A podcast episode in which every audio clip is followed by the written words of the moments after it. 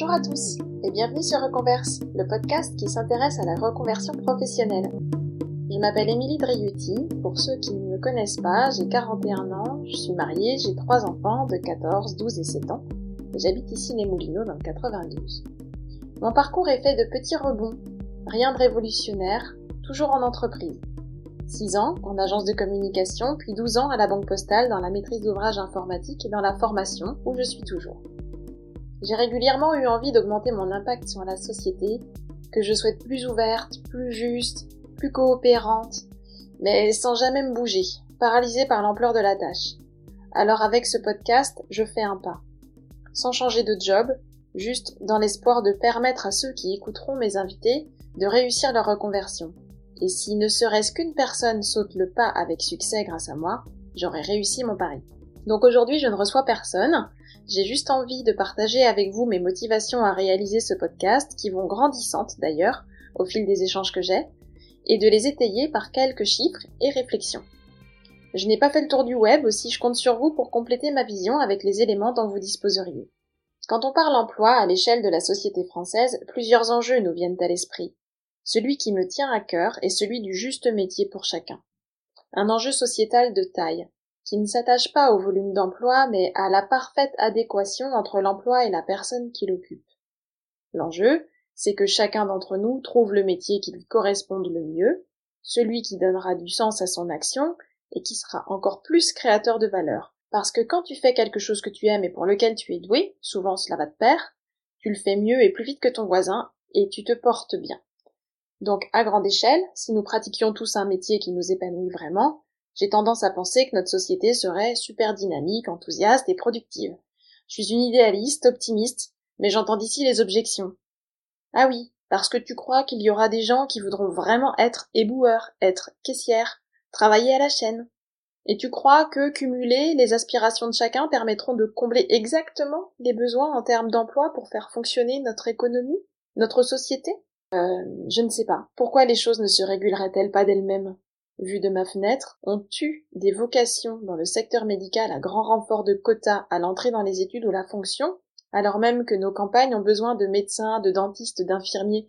C'est juste un exemple, je ne prétends pas maîtriser l'affaire, mais ce ne serait peut-être pas pire, en laissant chacun libre de se former et d'exercer le métier de son choix. Si certains d'entre vous savent d'ailleurs comment le nombre de places offertes dans les cursus au lycée dans l'enseignement supérieur est calculé, cela m'intéresse. Je n'ai pas creusé cet aspect. À ceux qui pensent que nous manquerions de volontaires pour les métiers peu attractifs, je répondrai que beaucoup de ces métiers sont déjà remplis de sens, porteurs de valeur pour la société, et qu'il ne manquerait pas grand-chose pour les rendre nobles. On l'a bien vu pendant le confinement. Ces métiers méritent plus que des applaudissements. Mais pour cela, nous devons revoir nos échelles de valeur, ce sera très long, et peut-être que d'ici là, certains de ces métiers de toute façon auront disparu. En tous les cas, je demeure convaincu que le fait de tendre vers son juste métier est vecteur de valeur dans tous les sens du terme, pour soi et pour notre société. Et j'ai voulu étayer ma conviction par des arguments chiffrés et argumentés. Eh bien, c'est difficile de trouver des études qui répondent exactement à la question. J'en ai quand même trouvé deux intéressantes en lien avec la problématique. La première, menée par l'Institut national de recherche et de sécurité en 2007, date un peu, a estimé que 480 000 Français étaient touchés par un certain degré de souffrance psychique au travail, dont 30 000 seraient atteints de burn-out. Alors pas nécessairement lié à une inadéquation du métier en lui-même, mais certainement lié à minima aux conditions de son exercice. Le manque d'autonomie, le manque de reconnaissance, le manque de communication et de sens. L'INRS estimait alors le coût de ce mal-être professionnel entre 2 et 3 milliards d'euros en France incluant à la fois les frais couverts par le système de protection sociale et ceux engendrés par les entreprises. Donc on met dedans la baisse de productivité, la gestion de l'absentéisme, etc. 2-3 milliards, c'est peu par rapport au montant vertigineux du trou de la Sécu qui s'élève à 90 milliards, mais ce serait déjà un bon début. La seconde étude que j'ai trouvée et qui corrobore les chiffres de l'INRS a été menée en 2014 par le cabinet PricewaterhouseCoopers pour le compte de LinkedIn. Elle titre L'inadéquation des compétences coûte plus de 2 milliards de dollars aux entreprises françaises. Cette étude s'appuie sur des informations issues des membres de LinkedIn dans 11 pays et de 2600 entreprises dans le monde. Et elle montre que la faible adaptabilité des compétences, notamment la difficulté des personnes à se former à de nouveaux savoir-faire ou à savoir changer de secteur d'activité, coûte à l'économie mondiale 150 milliards de dollars en manque de productivité. et renchérit les coûts de recrutement.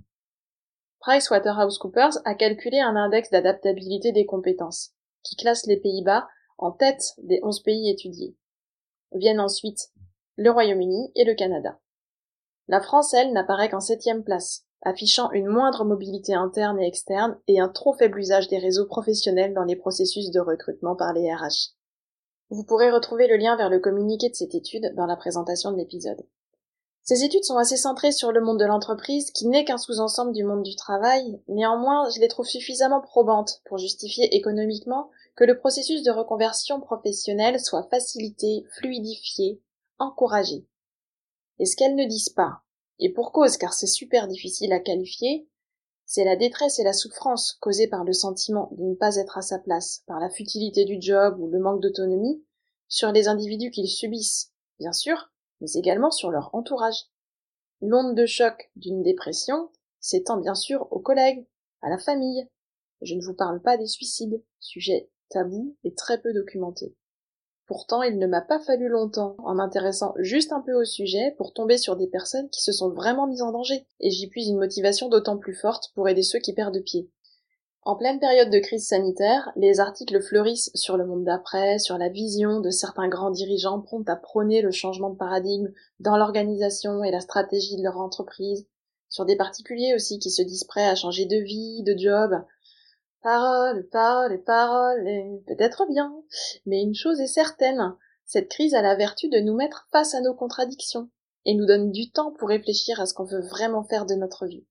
Alors même s'il n'y a pas de changement radical immédiat, je pense que la graine est plantée chez beaucoup d'entre nous, et moi j'ai bien envie de l'arroser et de lui donner du soleil à cette graine. D'ailleurs, les Français n'ont pas attendu le Covid pour envisager de se reconvertir.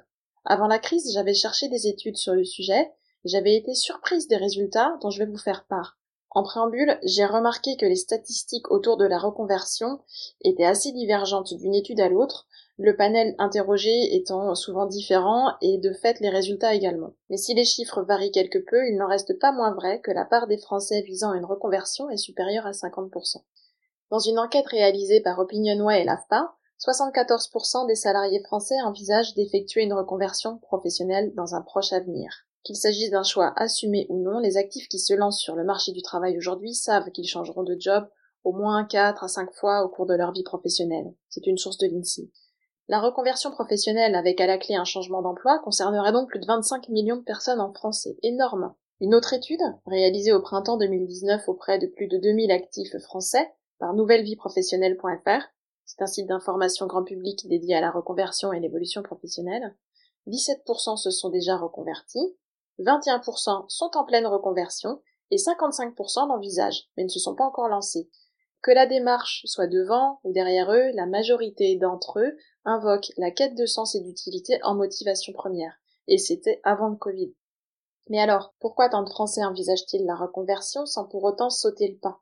Il ressort de l'étude de nouvellevieprofessionnelle.fr que 72% d'entre eux ne savent pas par où commencer et manquent d'informations et que 33% aimeraient recevoir les conseils d'un coach. De fait, l'accompagnement est un facteur clé de succès, qu'il soit psychologique ou pratique.